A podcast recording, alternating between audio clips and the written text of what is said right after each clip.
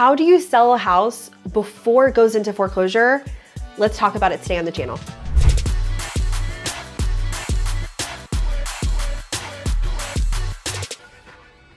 Before we get into today's video, don't forget to hit the subscribe button if you're getting any value from the channel. it would mean the world to me to support as we continue to put out more content and hopefully more value so that you can get more deals. So in today's video, I'm gonna show you exactly what you need to look for and how to sell a house before it goes into foreclosure, especially if you're a real estate agent or you're an investor and you're prospecting right now and you're like, what are the timelines? Like, can I actually take this on? So, I'm gonna give you key things that you need to look for so you feel confident in knowing how to approach these deals. So, one of the key things that you need to determine is what the actual auction date is. So, how do you get that information? You talk to the seller. It's first of all, it's public record. So, when you're looking up the pre foreclosures, depending on the type of lists that you use or who's sourcing that information, it'll always show up as either auction or pre foreclosure. And it's important to understand the difference because someone that is in pre foreclosure, they don't have a foreclosure sale date yet. But if someone has an auction date, that foreclosure sale date,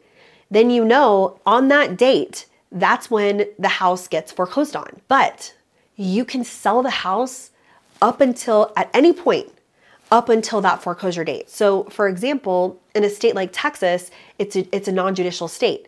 So, our foreclosure dates are the first Tuesday of every month. So, we can sell or do whatever with the house up until the first Tuesday of that month if that's the auction date. And what happens is what depending on whatever strategy that you're using, now you know how much time you have to be able to close and fund. And hopefully it goes without saying that you waiting until the last minute or the seller waiting until the last minute, that's the, the less options you have. So don't, do not be this person that takes on a deal with two weeks before an auction date and they don't know how to sell the house.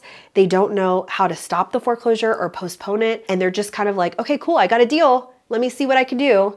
This happens all the time. And it is the most disheartening thing to see all of these sellers lose their houses because they trusted that realtor, they trusted that investor, and now they they ran out of time. We get referrals. We actually do a case study once a month. It's a case study of how we got the deal, how we negotiated it, and how we closed it, right? And we go over all of that. The last case study we did, I explained like three other people, two investors and one realtor that all tried helping this seller and they weren't successful. And then the last realtor referred it to us with seven days before the auction date. We ended up getting it stopped. So, you know, obviously, I'm, I'm, glad we were able to help, but it was so stressful because they had literally nine months that they were working between all of those people that the seller tried getting help and they all made these promises, but they didn't know how to determine like, they didn't ask questions. They just said, Oh, I'm a wholesaler. Great, I'm gonna wholesale it. And then more fees popped up because there was negative equity.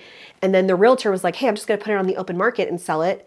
Didn't bother to get the payoffs. So, do you see the domino effect? You can sell it before the foreclosure date, but you have to know the questions to ask and you have to make sure you do your due diligence when you figure out the right strategy. Just because a seller is signing your contract doesn't mean it's gonna work out. And the seller in this situation, they don't know any better. They have no idea that their payoffs are so incredibly high. So you as a wholesaler, if you send them an offer for 100 and they sign it and you're like, "Yes, I got this deal. Oh my, I'm so excited." You get the payoffs and you're at closing and the deal falls apart because the payoff is 150 and by the way, there's two other liens that you didn't even know you had to factor in or structure in your offer because you're assuming that the seller wouldn't sign an offer for 100,000 if they owed more. And now the HUD, the settlement statement is showing that the seller has to come to closing with $100,000 and you know that's not going to happen in this situation. This is a perfect example how these deals fall apart. And that's why I'm like, "Hey, if you're gonna take something on, make sure you know what you're doing. So, when you're determining the best exit strategy, you have to base it off of the seller situation not off of yours. So if you're a wholesaler and you only wholesale, that may not work for every deal. I mean, it's not going to. If you're a realtor and your only exit strategy is listing,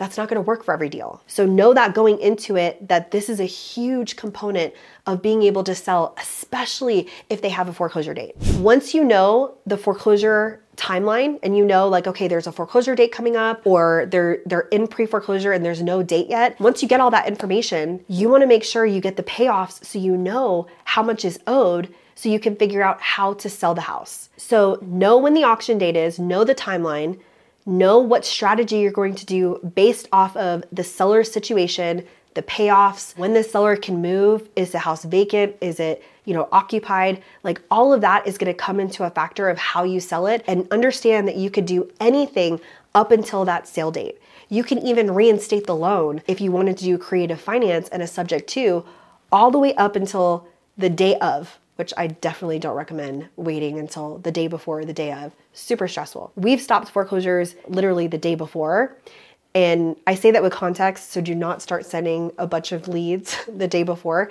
but understand it's possible. And if you are gonna start marketing to pre foreclosures, I highly, highly suggest that you know how to postpone because this will create so many opportunities if you know how to stop the auction. If you wanna learn more of how to work with pre foreclosures and how to get into this niche, we actually have a free class that's coming up. It's an introduction to pre foreclosures. The link is in the description of the video, and I'll see you guys there.